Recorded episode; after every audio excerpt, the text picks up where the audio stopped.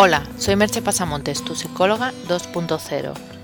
Puedes encontrar más información de mis servicios de terapia, coaching, coaching con caballos en www.merchepasamontes.com. El podcast de hoy lleva por título La consabida zona de confort.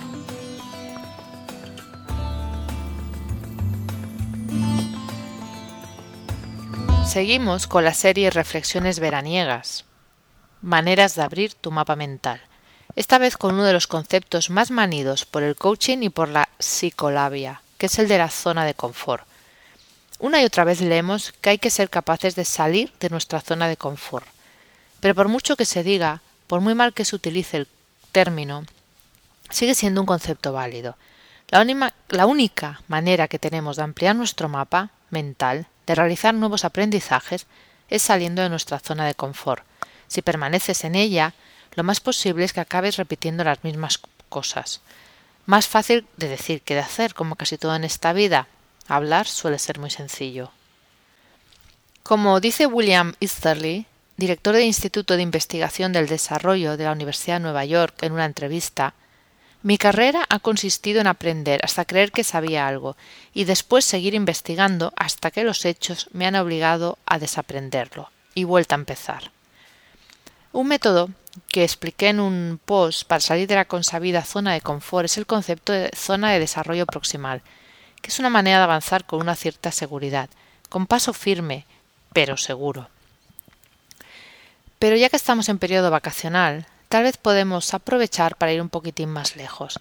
Para ello os doy una lista de ideas y como siempre coger las que os sirvan, las, las que os sirvan y dejar ir el resto. Si tienes la oportunidad de escoger, ¿qué tal elegir un destino vacacional nuevo y sorprendente?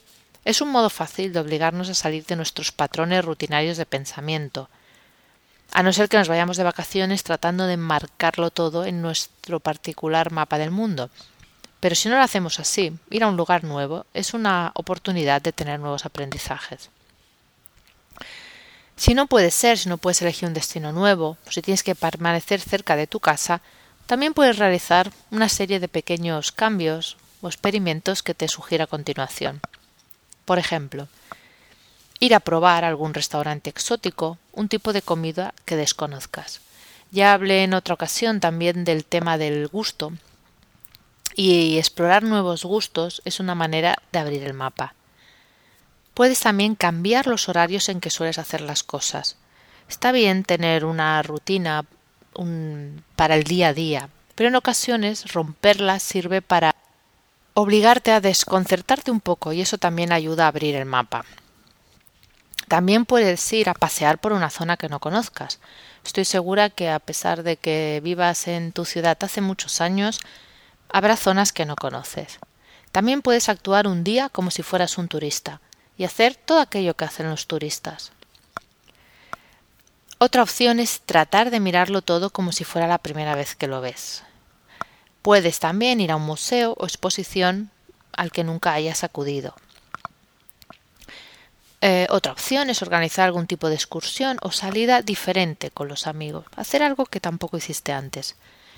Puedes apuntarte a una cena o actividad con gente que no conoces. Puedes aprovechar también este periodo para tomar unas clases de algo que no hayas hecho nunca, ni que sea durante cuatro o cinco días una iniciación básica. Y sobre todo, no te olvides de vivir de verdad en el momento presente.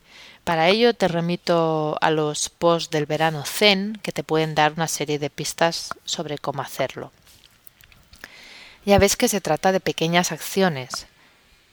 No, no he puesto nada espectacular, pero lo importante es la actitud con que las realices.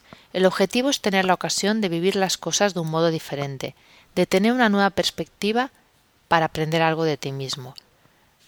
Y si tienes alguna, alguna duda de poder hacer esos cambios, recuerda este pequeño cuento. Angustiado, el discípulo acudió a su instructor espiritual y le preguntó ¿Cómo puedo liberarme, maestro?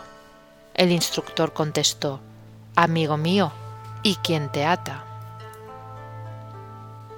Hoy te dejaré con una sola pregunta. ¿Qué escoges para salir un poco de tu zona de confort? Si quieres más información, entra en www.merchepasamontes.com. Hasta aquí el podcast de hoy. Te espero en el próximo podcast. Bye bye.